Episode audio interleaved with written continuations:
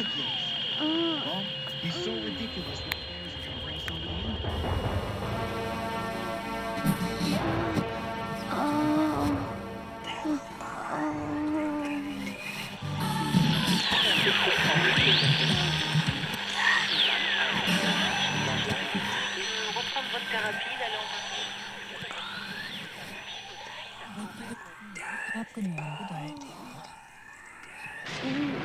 It's time for the love, sex, and death Valentine's Day special. Do you ever fantasize about listening to hate?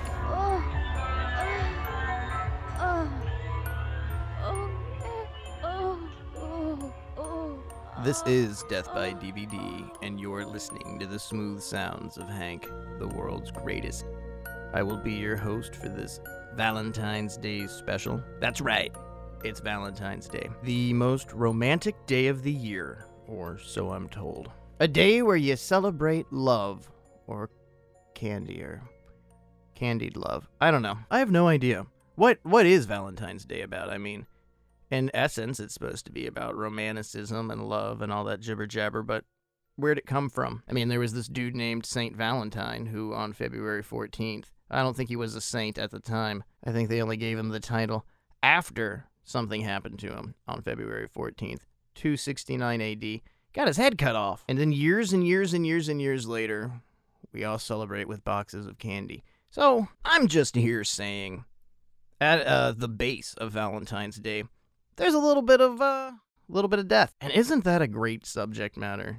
Not just death, but love and death, and sex and death. Because that's also associated with Valentine's Day, you know, fucking. So we've got sex, we've got love, and then we've got love and sex with death. Now we're cooking with something, right? We don't know if it's gas, but we're cooking with something. But I thought, you know, it's Valentine's Day, and these people deserve a treat. They deserve something romantic. Let's say you're not cuddled up with someone you're close with right now, enjoying the smooth sounds of my voice on Valentine's Day. Let's say you're all alone. Or let's say you're listening to this in July of 2022, and it's not even near Valentine's Day. I want to deliver to you an uplifting story. Wait, hold on, let me check what we picked. Oh, never mind. It's definitely not uplifting. I wanted to give a romantic story. I can get away with saying that. I can say it's romantic, and you know what? I'm not lying to you. I'm not lying directly to your ears. It is romantic. You know what? That's even part of the title. I think it's time. Let's say what it is. From West Germany, 1987. Nekromantik. That's right. Gonna do a corpse-fucking movie for Valentine's Day. That's correct. That's what we're gonna do. But this movie's so much more than just a corpse-fucking movie. There's a lot more to it than that. But there is. You will see it. You're gonna hear about it. You're gonna learn about it. Corpse-fucking. I'm gonna say it a lot. There's so many more ways that I could say it. But I like that way, and that's what I'm gonna stick to. Directed and co-written by Jörg Buttgereit. The other writer is Franz Rodenkirchen. The movie is a cult classic. Everybody's heard about it. And if you haven't heard about it, and this is your introduction, oh my gosh, we're going to have some fun. Now, I want to throw it out there before we get too deep into the show with some trigger warnings, sexual assault, animals, some animal death. Let's see what else we got here. You know what, really, if you're, and I don't mean to say this, you know, as like a gatekeeper and in a shitty way, if you're easily offended, you need to stay away from this type of movie. But seriously, if you're easily offended, please, I don't want emails about, you didn't warn me that a fucking dog died on the show, and blah. But I'm giving you your warning this time, so here you go. Triggers. I'm sure I left a bunch of stuff out, but let's just put a big old capital T for trigger warning, Nekromantik, 1987. And the movie itself begins with a trigger warning, though. I mean, you have words saying that this could be taken the wrong way, and that you could be offended by this. So in 1987, everyone involved acknowledged that. But then again, the title of the movie is Nekromantik, so I think, especially if you read a brief synopsis of what this movie is about, that you can pretty much figure that you're going to get into some weird and rough territory. But I digress, because yes, this is a horror movie in classification, but like I said, there's much more to it than that. And there is romance. I'm not pulling your leg. There is something to it, and you'll hear all about it. It's a movie that begins with urine and death. I know that sounds so appealing. And it's driven by this dreamlike score, but it's more of a fever dream than anything else. Heavily powered by synth and piano. Right at the beginning, the, as I'm going to call it, art of death is displayed almost immediately, and when we start getting to know our lead character, we find out that his entire world is, in fact, death. He's in love with death. And that's one of the romantic parts of the movie. And I guess that's where you get some of the mantic and the necromantic title. But we'll get there in a little while. So this is a very famous movie, and it's been banned all over the world, and it's still banned in a lot of places. But that's not the prime directive for the Valentine's Day special. We could get into semantics and talk about how the movie was made, and trivia and facts, and all the places that it was banned in. Or we could just talk about necromantic, and that's what I would prefer to do, so that is what we are going to do. That's how we're going to spend Valentine's Day together. We're going to talk about corpse fucking. So let's talk about love and death. The urine-soaked first scene of this movie is actually a bit more disturbing than at first glance. When you see it for the first time, the movie begins, the very first scene is a woman peeing in a field. And what you can't see is she's actually peeing on a dead pigeon. Just doesn't show up very well. It's poor lighting. Something of note with this movie that we'll talk about as we go through it is very cheap budget, super independent, if you want to use that as terms to help you understand. This is not a $1 million movie by any means. But this is the very first act of desecration that we are exposed to. So the movie begins with death, and the movie begins with desecration, and the movie conveniently ends and death. I don't know if it so much ends in desecration, but we'll get there when we get there. But I think it's important for what we are about to see that, you know, it's not just pissing in a field that she was pissing on an animal's corpse. Desecration, one way or another. Now, all this was shot on 16 millimeter. The very beginning of the film, I believe, is all 16 millimeter. And the rest is 8. Good old Super 8. Which explains as to why 90% of this movie is shot as close-ups, because, you know, trying to do a wide shot on something like Super 8's just, you can do it, but I wouldn't, and Jörg Buttgereit also didn't decide to do it. But it complements the movie. It gives it a flouted-touted, dreamlike French movie feeling, you know? So these people that we just witnessed, woman peeing in the road, she gets into a vehicle, arguing with her husband about where they're going, and crash, wang, bang, boom, they're in a car accident.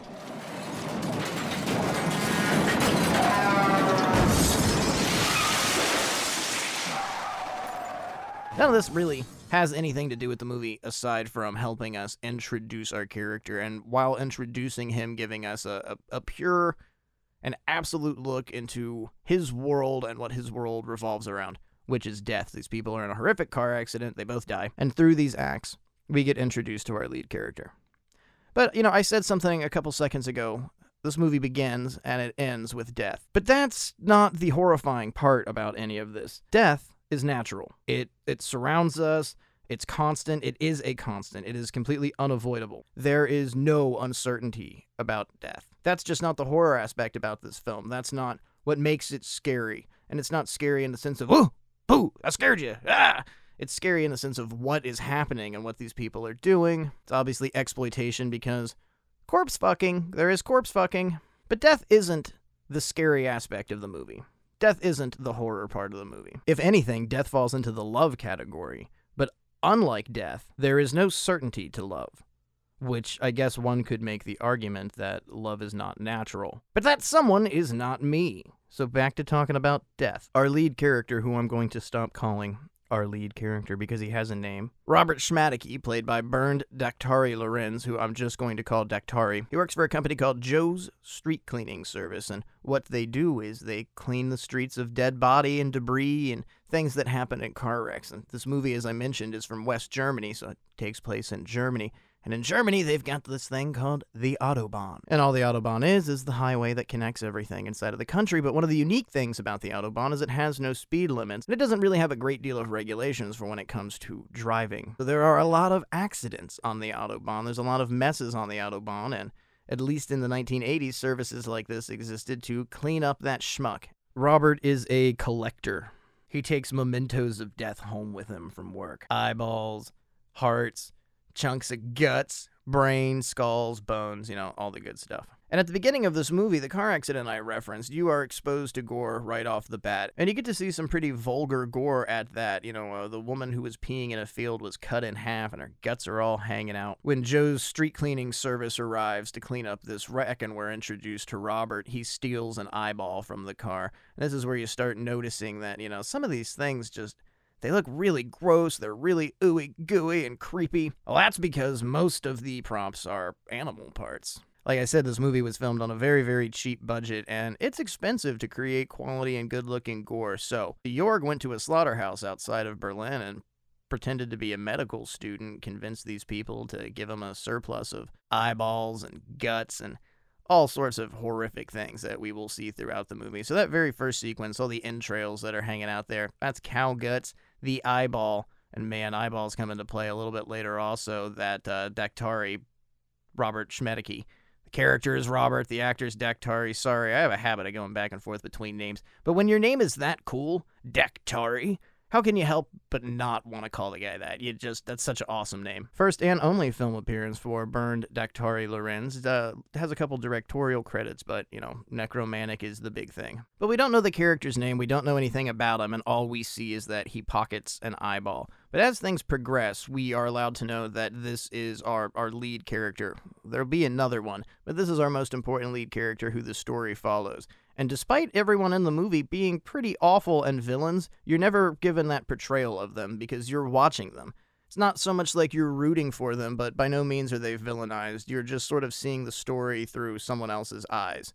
Your own, through the fourth wall, perhaps. Because that's how watching movies works. A little fun fact about the production. This is kind of gross. This movie was shot over the course of a few months, mostly on weekends. And one of the sets that is an apartment that we'll get to in a little bit, somebody was living in it. Somebody working on the production, I believe it was the cameraman, actually lived there. So you know that Robert is a collector.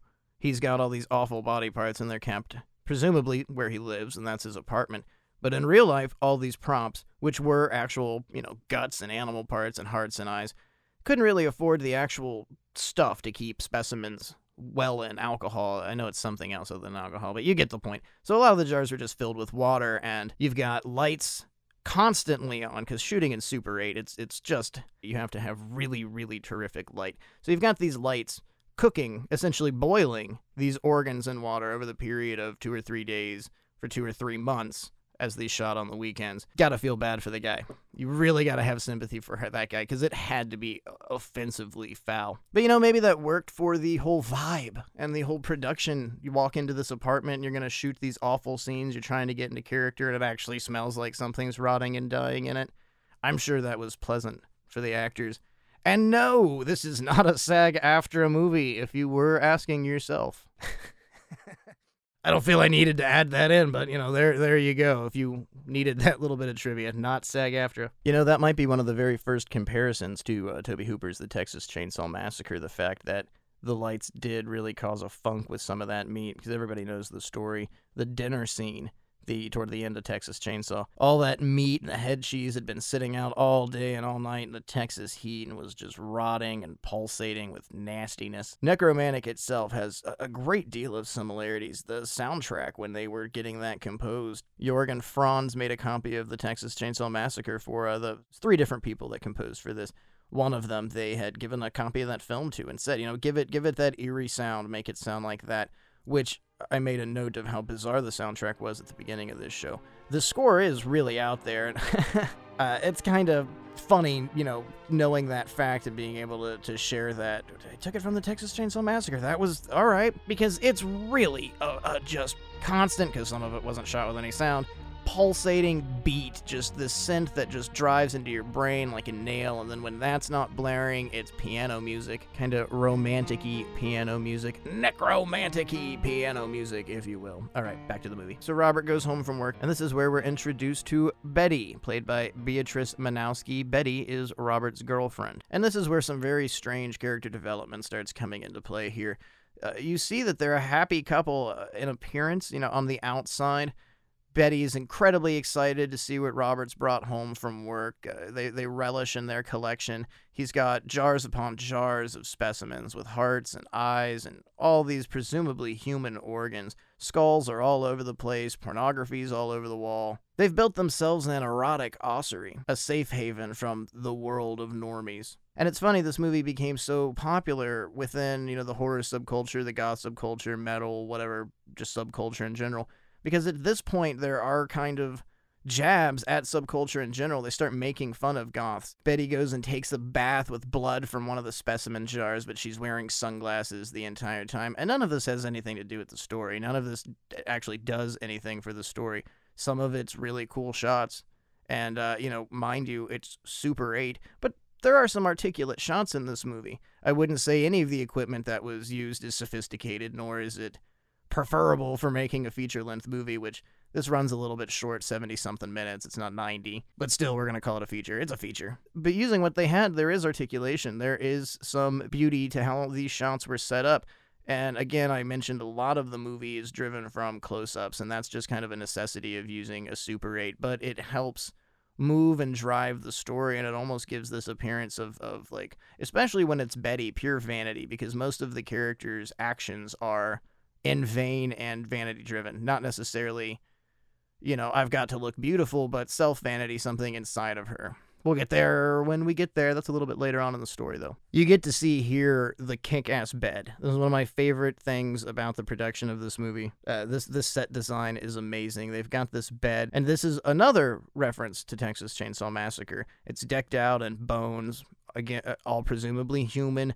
Giant pieces of fencing, like mesh fencing, like metal meshed fencing, chain link fencing, barbed wire, bones all over the bedroom, a picture of Charles Manson's mugshot, an erotic ossuary. I like that. I'm going to stick with that. That was a good one. And if you weren't offended by somebody stealing an eyeball or the gore at the very beginning of the movie, this is usually the first place where people either turn the movie off or they're just disgusted by it and the negativity starts to flow. While relaxing and watching TV, Robert has a fantasy. He's watching the news or some German educational program, and he starts having this reflection. You're not really certain in the movie what's going on, but what you are shown is footage of a rabbit being killed and skinned. It was shot for the movie, but I'm certain that the rabbit was eaten afterwards. Rabbit in general is a pretty big German food. At this point, it's obvious that we're borrowing from something like Ruggero Deodato's Cannibal Holocaust. This is some of the more explicit exploitation, I guess I should say, driven aspects of the movie. But what it stands for is not just a daydream. It's not like this perverse idea of, I'm just going to dream about this rabbit, because at the same time, you're getting this footage of this rabbit being killed and skinned. And it's very grisly, but I don't want to say it's humane by any means necessary, but it's how people kill and skin rabbits when they're going to eat them. Not necessary, and I'm not defending it. It's not even really necessary to the story because it's never made clear why he's having this fantasy. In the midst of doing it, he is also fantasizing about an autopsy, and he's removing these big chunks of fat from a cadaver's stomach, and that's flashing back and forth with the rabbit sequence. But what it's supposed to be doing is showing you that he's having this reflective thought of when he was a child, that his father killed his pet rabbit in front of him. None of this is said. Nobody says this. It's not made clear. And the only reason I'm bringing it up and I know about it is because I spent a couple minutes Googling the movie, maybe. But no, sarcasm aside, that's from the director's mouth. And that does really help with the sequence because formatively, until I learned that fact, it was like, what the fuck? I mean, you're just doing this to be shocking. And if there's anything I hate, it's violence for the sake of violence, yet alone just a random insert of a rabbit being killed and skinned. And Cannibal Holocaust, obviously it was for shock, but you've always got that defense. They used the turtle to feed people. So, in the defense of Necromantic, somebody ate that rabbit. They didn't just kill it for funsies. They killed it for hunger. Z's. Oh, yeah, whatever. All right, moving on. Rabbit's dead. While we're talking about things that Jörg has said, let's bring this one up. Just because things like this are in the movie, just because you see things like this, that doesn't mean he or anyone else involved in making this movie's into that. These guys aren't sitting around fetishizing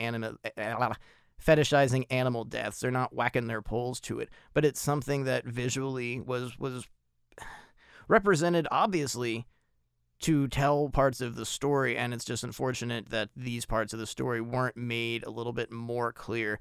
But two, I mean, a lot of it is presumptuous. That's not a fucking word at all.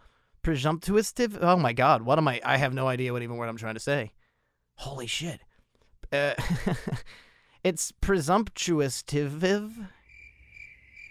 All right. You end up presuming a lot when it comes to what you are seeing, especially with dream sequences, because there's a handful of them in Nekromantik. But I explained that one for you. You get that one. Everybody gets one, and that was it. And when I mentioned that he's, like, pulling fat in this, like, little daydream out of the body, they managed to find stuff that really looks like human fat, and it's just sickening. It's very brief, but I'm pretty sure it's scrambled eggs. That was used a lot throughout this movie. Scrambled eggs and food coloring, and everything's gooey. Oh, it's so gooey. Like, more than Alien, more than The Fly. It's so ridiculous. Ridiculously slimy and slick, and it's kind of gross. Now we transition from grotesque scrambled egg lumps of fat, autopsy fantasies, as well as rabbit murder memories, to what at first appears to be a light-hearted scene. You got a guy picking apples, and another guy sitting in his garden enjoying a beer. But absolutely nothing in this film is lighthearted. Actually, this might be the only appearance of something even lighthearted, because the beginning of the movie, it's not even like just a couple driving down the road and they're traveling, da-da-da-da-da, somebody pissing in a field on a dead animal, and then they begin arguing immediately. So the beginning is hectic. You get into this point, and you're like, wow, the sun is shining, somebody's picking apples, this guy is just sitting in his garden, enjoying himself, having a moment.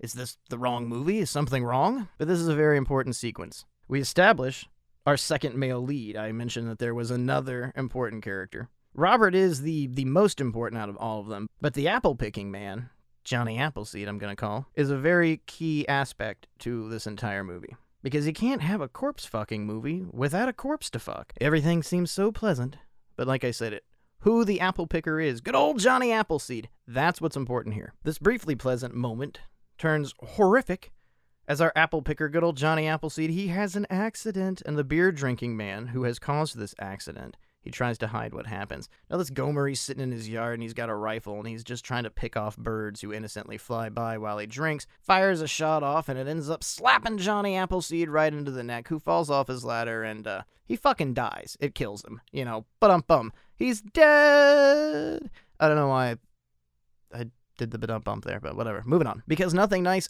ever happens at all anywhere. Instead of owning up to this or trying to call the police and explaining that it was an accident, the beer-drinking man takes Johnny Appleseed and he dumps him in a little pond.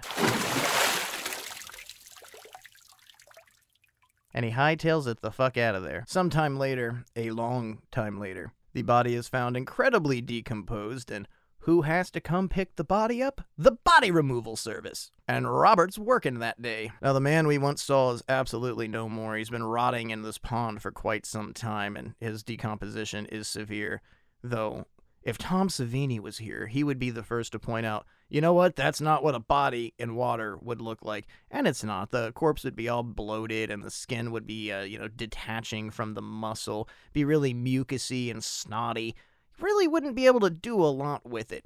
So what you have here is something that really, the movie really is based on, the corpse. And he kind of looks like a mummy. His skin's a little dried and stuck to the body, but it doesn't matter. The whole movie really bears on this because before they even started production, before they even started writing, they made the skeleton. They made the corpse because if they couldn't get that right, they knew there would be no point in even trying to make a feature-length film. Gotta have the corpse. So, you know what? It's not accurate, but it's still pretty cool. It was a skeleton from a medical college, and what they did was take women's pantyhose and laid it over top of the bones and soaked them, and then added liquid latex to that and painted it, made it mucky, made it gross, made it look sticky. It works. So given the very first chance that he has, Robert steals the corpse, of course. I mean, this is not only the ultimate piece for his collection, the crown jewel of his collection, but this is a wonderful gift for Betty. She's going to be incredibly happy with it, and he's going to get pleasure from her being happy. I mean, this is way better than a box of chocolates, an actual bona fide corpse. We know now things are really going to get weird.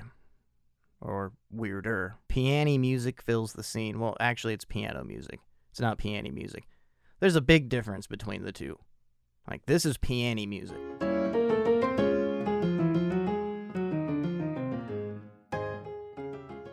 And this is piano music. Love is in the air. But it's not raw fucking. Like, this is really, I guess, where the film gets a lot of notoriety. A lot of people go out of their way to see this scene. A lot of imagery from the scene was used for poster art. It's a lot of what some of the most identifiable aspects of this movie are. But it's not handled like raw fucking. It's not gonzo porn at all. It's a strange romantic sequence between the three, Betty, Robert, and the corpse. It's passionate and normal to them, shocking and horrific to us, but death is their love language. Death and sex is their love language. God, it's so slimy. It's so slimy. Corpses just covered with goo, and they're romping and rolling around with it. I said a little while ago that there was some more eyeballs that came into play. Oh, this is just so gross. I told you that they're cow eyes. You've got this scene, man.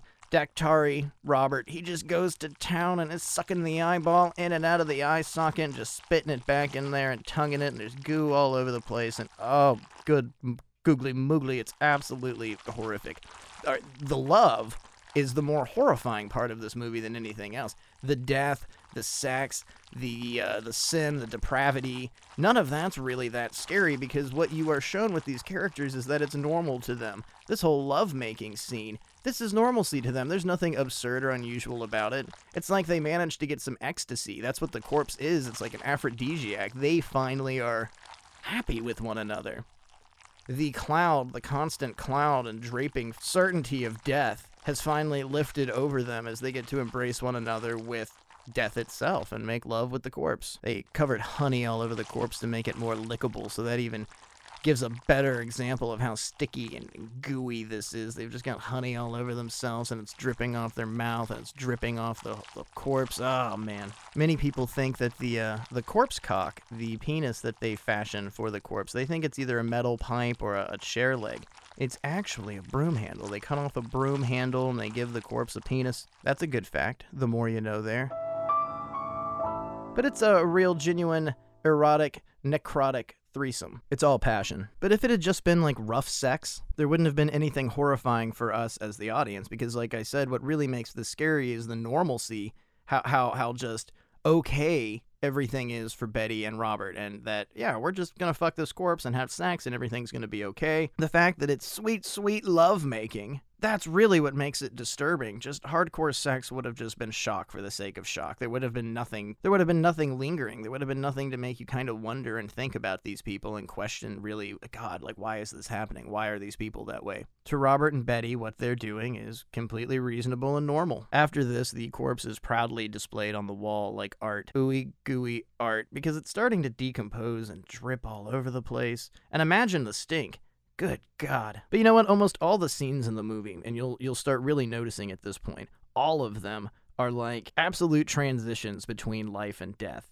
For example, as Betty and Robert eat after their threesome from beyond the grave, we have these cutaway scenes to the corpse decomposing on the wall. Life and death. They're sitting and enjoying each other's company and eating this big grotesque slab of meat, and then we cut right to this corpse slowly dying its second death. After all this happiness, if you could call it that, Robert returns to work to find out that he has been fired.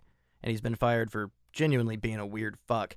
One of the guys he works with has complained about him nonstop to the boss. He's not really even doing his job. He shows up and he's mopey, and the guys see him being a creep. He doesn't change after work. They've got these white coveralls that they wear to, keep the blood and guts and gore off of you. He wears them home, or he'll store them in his locker to take home later as souvenirs. And he's stealing body parts. I mean, you can't be that good at it. The other guys probably have seen this. So the body has disappeared. He shows up late for work, and his coworker has just had enough with him. They take him up to the boss. He calls him an incompetent bastard. He has a little bit of a chat with the fella, and they let him go. We do not need your services anymore, you weird fuck. Get out. Which this is going to throw a big wrench into the machine of love and death for Robert and Betty. While all of this is happening, Betty's at home reading poetry to the corpse and somehow getting the corpse to eat her out.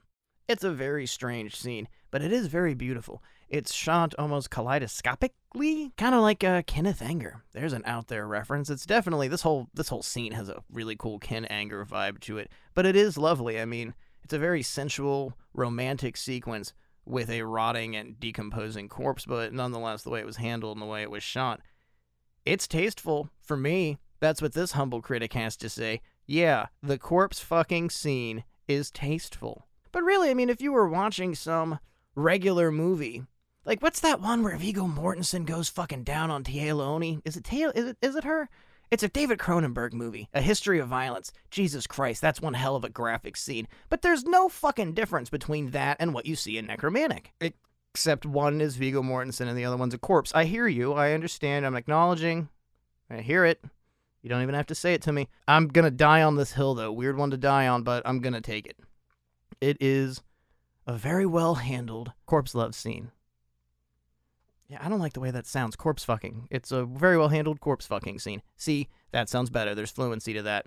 And it's crude, and I like it. But now, certainly, Robert can't add anything to his and Betty's collection. He can't bring her home any more tokens of appreciation. He can't show her love anymore. He can't show her love with death anymore. That's the better way to say it. Betty's love of death is different than Robert's. Almost like the idea of death, the embodiment of death is Robert's love. And Betty's is the physical flesh, the cold, cold flesh, and the artifacts, the memento mori. She's maybe really the collector, and Robert is the romantic. Robert procures the collection because of his love of death, but his love of Betty at the same time, or his love of the idea of Betty. Robert comes home, and you get to see how Betty really feels about him. This is what I was referencing a while back with the vanity of the character. She's not, like, obsessed with her image, but she's obsessed possibly with the vanity of the corpse and how these things are going to last. You know, everything that he's brought her home is going to rot and going to decompose, and now that he can't do that for her anymore, he really has no worth. He really has no use because her love was in the flesh of the dead. Her love was in the objects. Her love was in surrounding herself with this rotting, putrefying flesh. It's the only thing that gave her pleasure. It was just the idea that Robert could get it for her is why she was tolerating him. And she lets him know, you know, he's spineless and that he's nothing and he's just some weirdo. But she's the one fucking herself with a broomstick on top of her rotting corpse. So very little room to be calling anybody a weirdo in this situation. And now we also not only know how Betty really feels, but we know what she feels about the dead, or what her love of the dead is. The corpse is rotting, and it doesn't have much time left, and now that Robert can't procure her anything else, any more dead to love, he's simply just as useless. Robert leaves and comes back home and finds that she has left. She leaves him a note saying that she took our friend as a final gift from Rob. So how does he handle it? How does he handle losing his girlfriend and losing his trophy? He kills her cat like a fucking psycho. Which you'd think at this point of the movie, you would be like, whoa, what do you expect? But it's still shocking. Now let's take a moment to discuss this cat death scene, because earlier in the movie we had actual animal violence. The rabbit's real. Just like the many rumors that they used an actual dead body in the movie, many people will claim and say they used a real cat, just like that movie Bad Boy Bubby.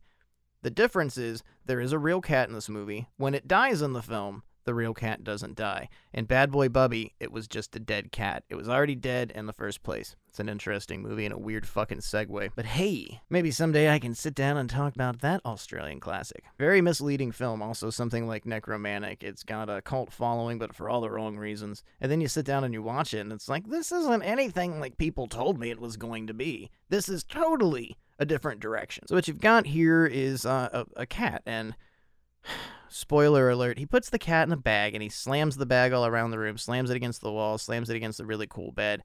It's not actually the cat, it's some red food coloring in a bag. They squish it against the wall. No cats were harmed in the making of Necromantic. But the scene serves a point. I mean, there is something to this. We get to see how he handles emotion, or how he isn't handling emotion. And again, here we get transitions between life and death, as Rob's standing absolutely heartbroken, looking to where the corpse used to be hanging on the wall, and we flash back and forth with these cutaways to the corpse, you know, when it was there, dripping in happier times while they ate weird slabs of meat in the kitchen, and then back to him being devastatingly alone. Life and death, life and death, life and death, life and death, life and death. So like Betty did earlier in the film, Rob jumps into the bath, and it's a very stoic scene of him holding himself underwater, and he just slowly rises and doesn't take this giant gulping breath, almost like, to me, that he's got this humble resignation of life. And the dead cat is hanging over the bathtub, and he's kind of longingly staring at it, and he kind of breaks down at this point and disembowels the cat and takes a bath with its guts and its blood. Again, chunky scrambled eggs were used with food coloring. And I think it's sort of like the food paint that you use on cakes and stuff like that. They, if I remember correctly, used strawberry colored for the blood. It's just chunky and gooey, and it's very disturbing. It's just this guy kind of manically breaking down in the bathtub, rolling around with a chunky dead cat.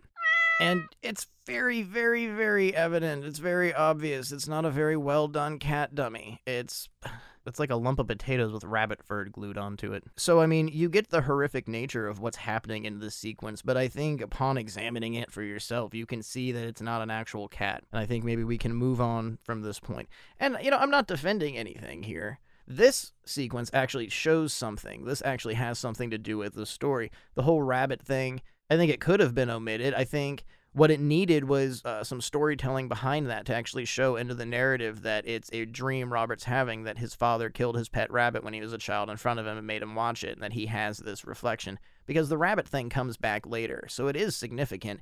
You just don't get a developed amount of significance with that sequence. Strawberry dyed cat gut scrambled eggs. Just like Mom used to make. So now, freshly bathed in cat guts and his own sick depravity, Robert decides that he needs to get out on the town. He needs to go out and relax. Goes to the cinema, which, hey, I can relate to. Who doesn't want to go to the fucking movies right now? I'd love to be able to go to the movies. But I don't bathe in cat guts anymore. This is all really drawn out. And, you know, I will say, I guess, as a complaint... Not really, I'm just making an observation here. There are a lot of sequences that are drawn out. The apple picking sequence, it's like 10 minutes of this guy picking apples before something happens. And again, you've got that synth soundtrack just... Boom, boom, boom, boom, boom, boom. Whole time. It's playing the whole time. There's like one or two sequences. We're actually getting up to a really cool scene that doesn't have heavy soundtrack in it, but there's only maybe one or two that isn't driven by, you know, bom bom bom bom bom bom bom bom bom bom. But we see a lot of unnecessary stuff here. I'm buying a ticket, standing in line to get a beer. You go into the movie, and it's a slasher picture. And what's unique about this sequence is no one's really affected by it. You've got graphic violence and a rape going on screen, and everyone's smoking cigarettes, and they're eating, and they're drinking, and they don't really care. Whole statement to have at hand here is the lackadaisical care people have even toward violence on screen. And you take into note Robert's reaction to this. He's bored. It's not real. It's like a sex addict watching porn. It's not going to do anything for them. They got to have the real thing. He's already experienced the real thing. He already knows the passion of love and death. He already knows the sin of necrophilia. Watching this at the cinema does nothing for him. This is where things are about to get weird. Well, you know what? I think I already said that. So this is where things are about to get weirder. Double weird. Weird times two. Weird squared. All right, that's enough. So the movie's boring, Robert. There's nothing resonating. He's filled with loneliness. He's filled with desire. He's hurt. He's heartbroken. He's confused. And all this guy's world is death. He wakes up. He's in this apartment, this erotic ossuary surrounded completely by death. He goes to work. That's all it is. Death. Comes home.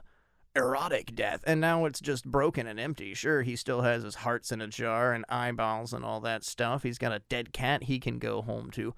But his whole reason for doing this is gone. Life is miserable now. He has no direction. Now that Betty's gone, he has none at all. Inside, he doesn't know what to do. He did everything for her, which let his passion of love and death exist, while Betty being happy brought him joy. Now that she's gone, death really is all that's left. Death is certain, and that's a fact.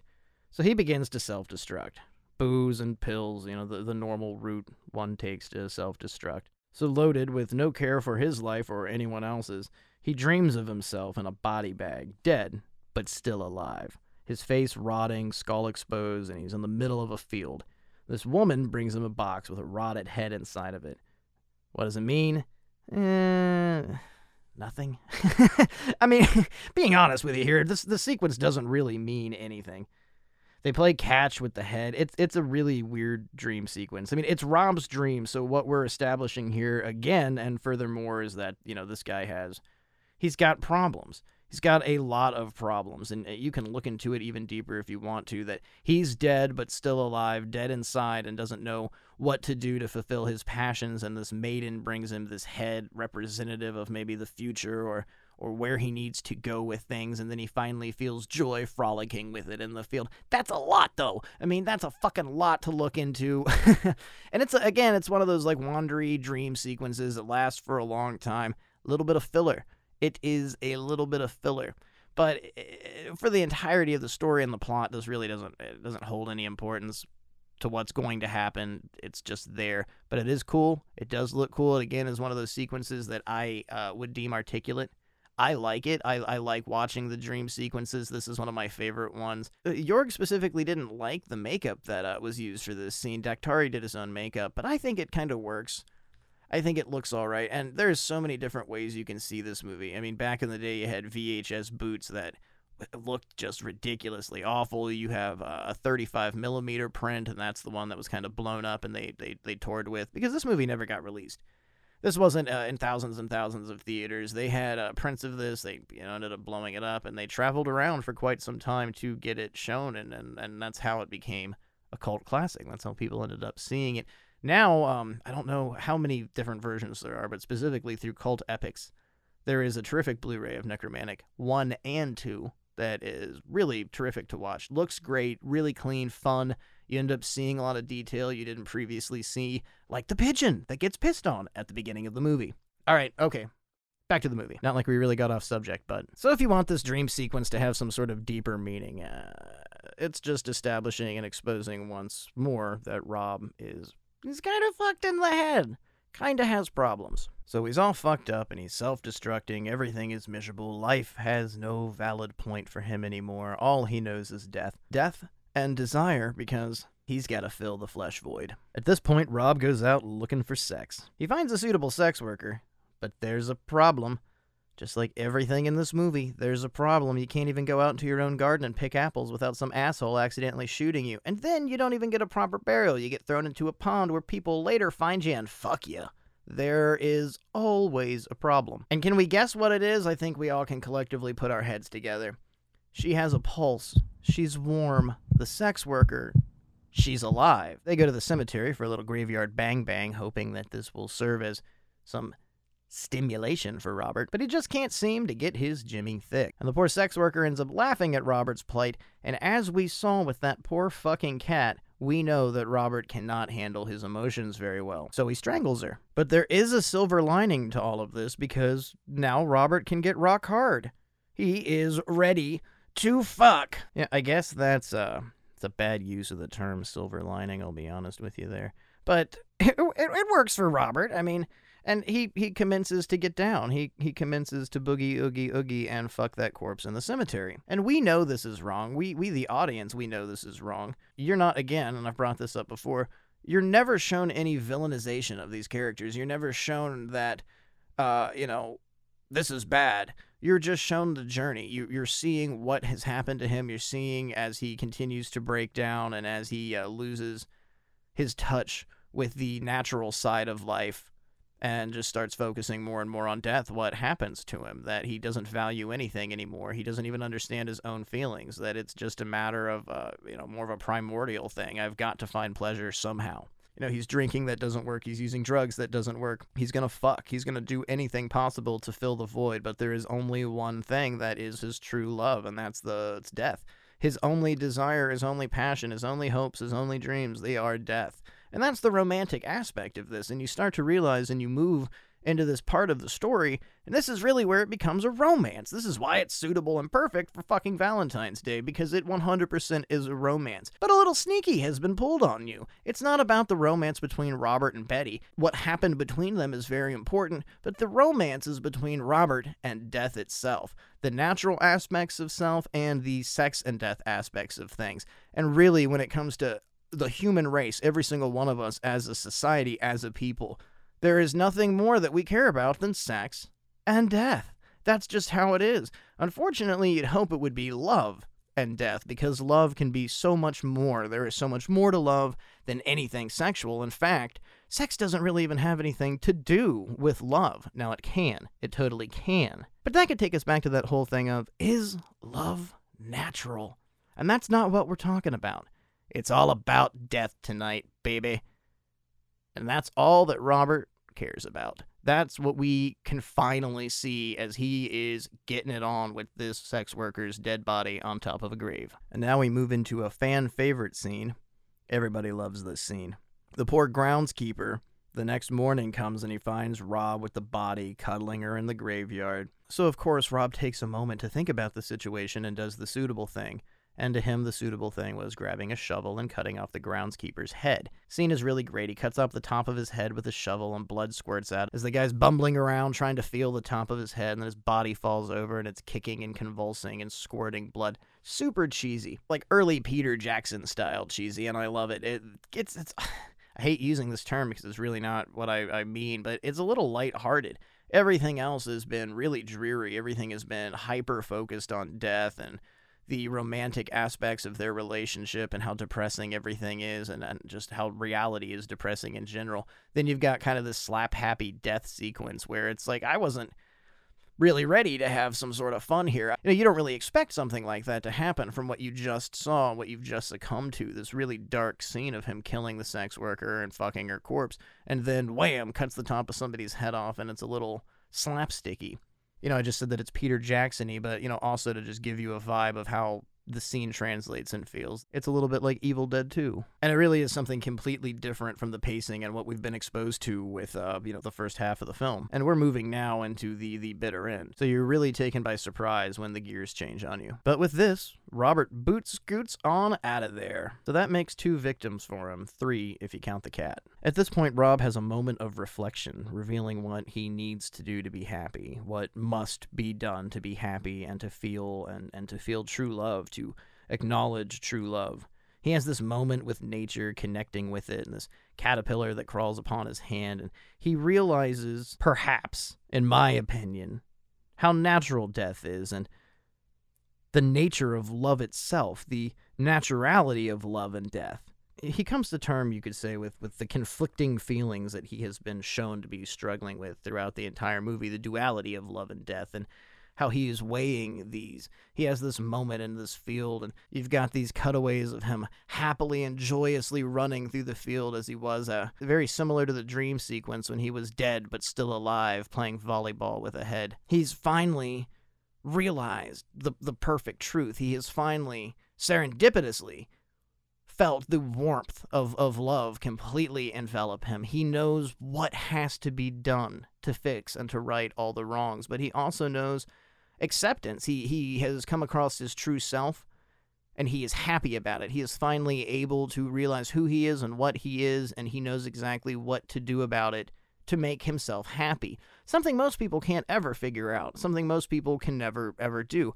And yes, I'm putting an uplifting spin on Necromantic. That's exactly what I'm doing. Because that's how I take it. I think if you can move across from the doom and gloom and the corpse fucking and the murdering and, you know, strangling a sex worker and cutting somebody's head off, putting the cat in the bag, all that, yes, it's very, very awful. But that's just how we saw this. This is how this dream, this is how this message was composed and given to us. But at its core, all these horror hounds and these cult horror fans and everyone that's gone out of their way to see this movie because it's got ooey-gooey, greasy corpse fucking in it, you got tricked into watching an art film about romance. Nelson Muntz, ha ha. Ha ha! Robert goes home, and I really like this scene.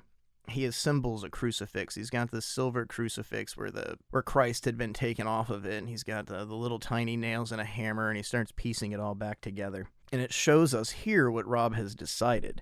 I think if you didn't get a clear picture of it in that moment where he connects with nature, you certainly get it here, that he has decided that he is going to be a martyr of love and death. He totally is filled with warmth. He is ecstatic. And now for the big climax. Literally, he grabs a butcher's knife from his collection and he crawls into bed, and he's writhing back and forth, can't come to terms with stabbing himself or what he's going to do. He's unable to commit the deed. He's got to feel something. He's got to have one last moment of love and death. The sensual aspect of everything he's ever cared about, everything inside of his heart, all these things coming together in one perfect moment. He's got to feel the high one last time. So he whips his dick out, and that's enough for him to realize, you know, this is all sex and death. That's all it was. That's all it ever was. And he plunges the knife deep down inside of his own gut, committing a form of erotic seppuku. And at this point, he begins squirting fountains of man-chowder all over the room. Everything is perfect this last moment. Everything is okay. And then rich red blood starts squirting as he cherishes these final moments, as he cherishes love and death.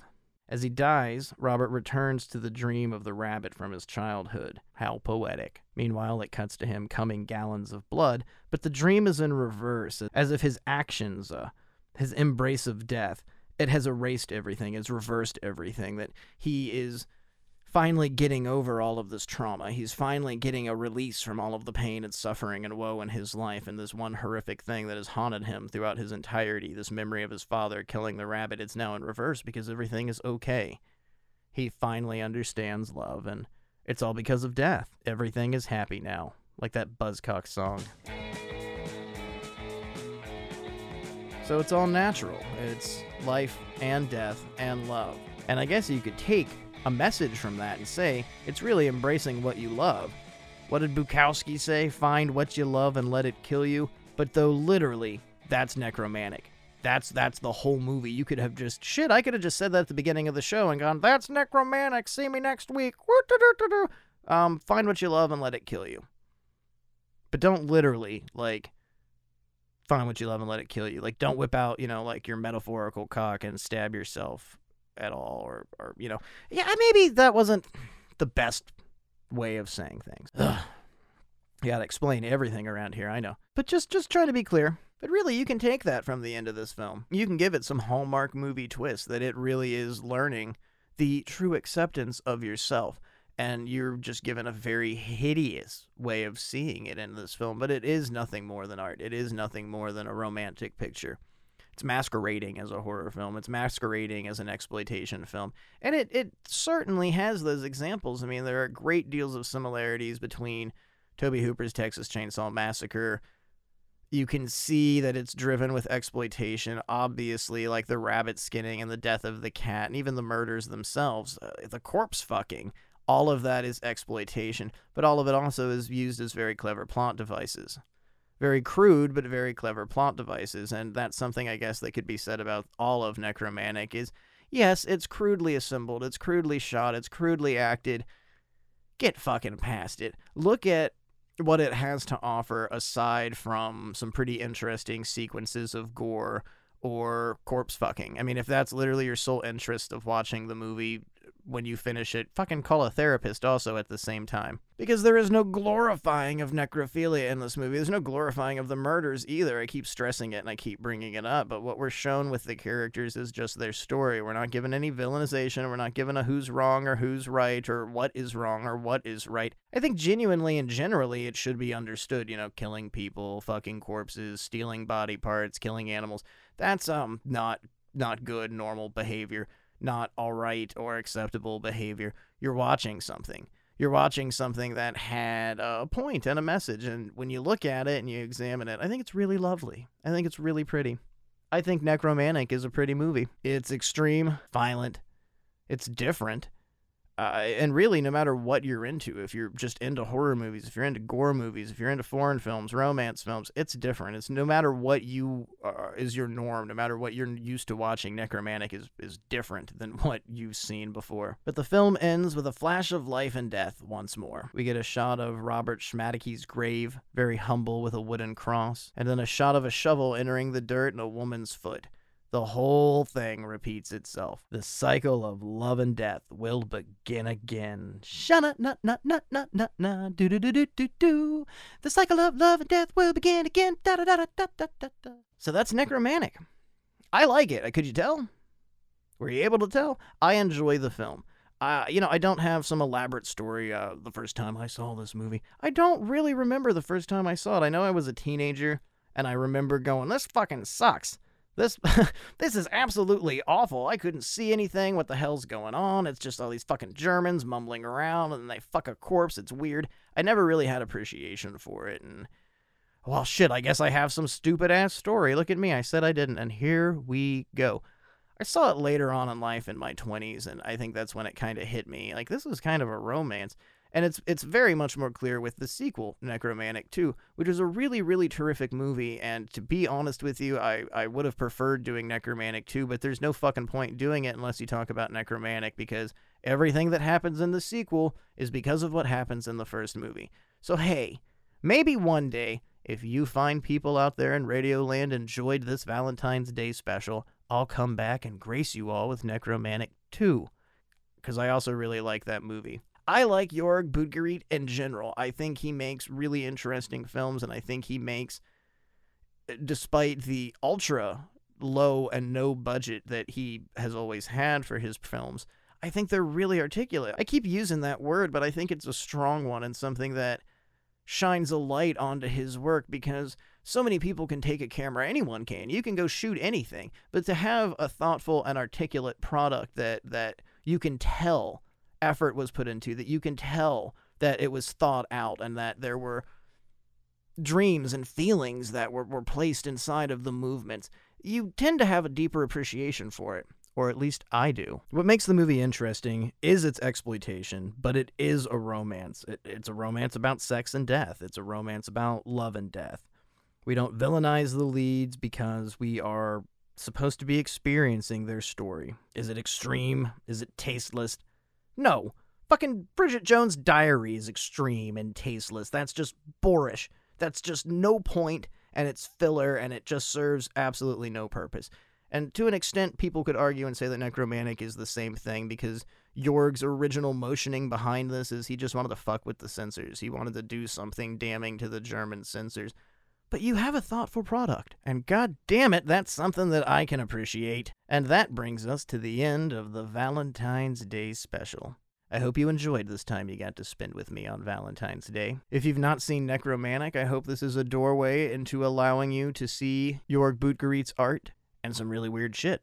Until next week, the ashtray is full and the bottle is empty. Oh, and remember, death is certain, life is not. You've reached the end of Death by DVD's Love, Sex, and Death Valentine's Day special. We hope it was as good for you as it was for us. Death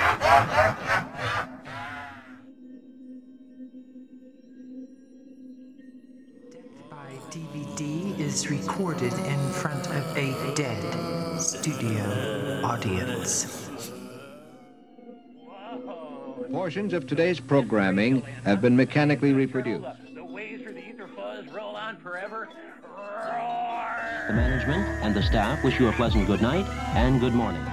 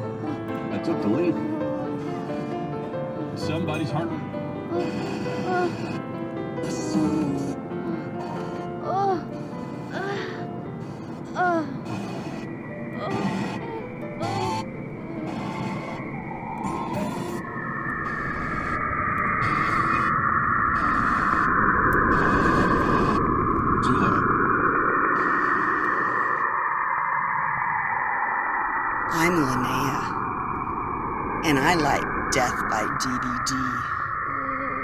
It's a statement.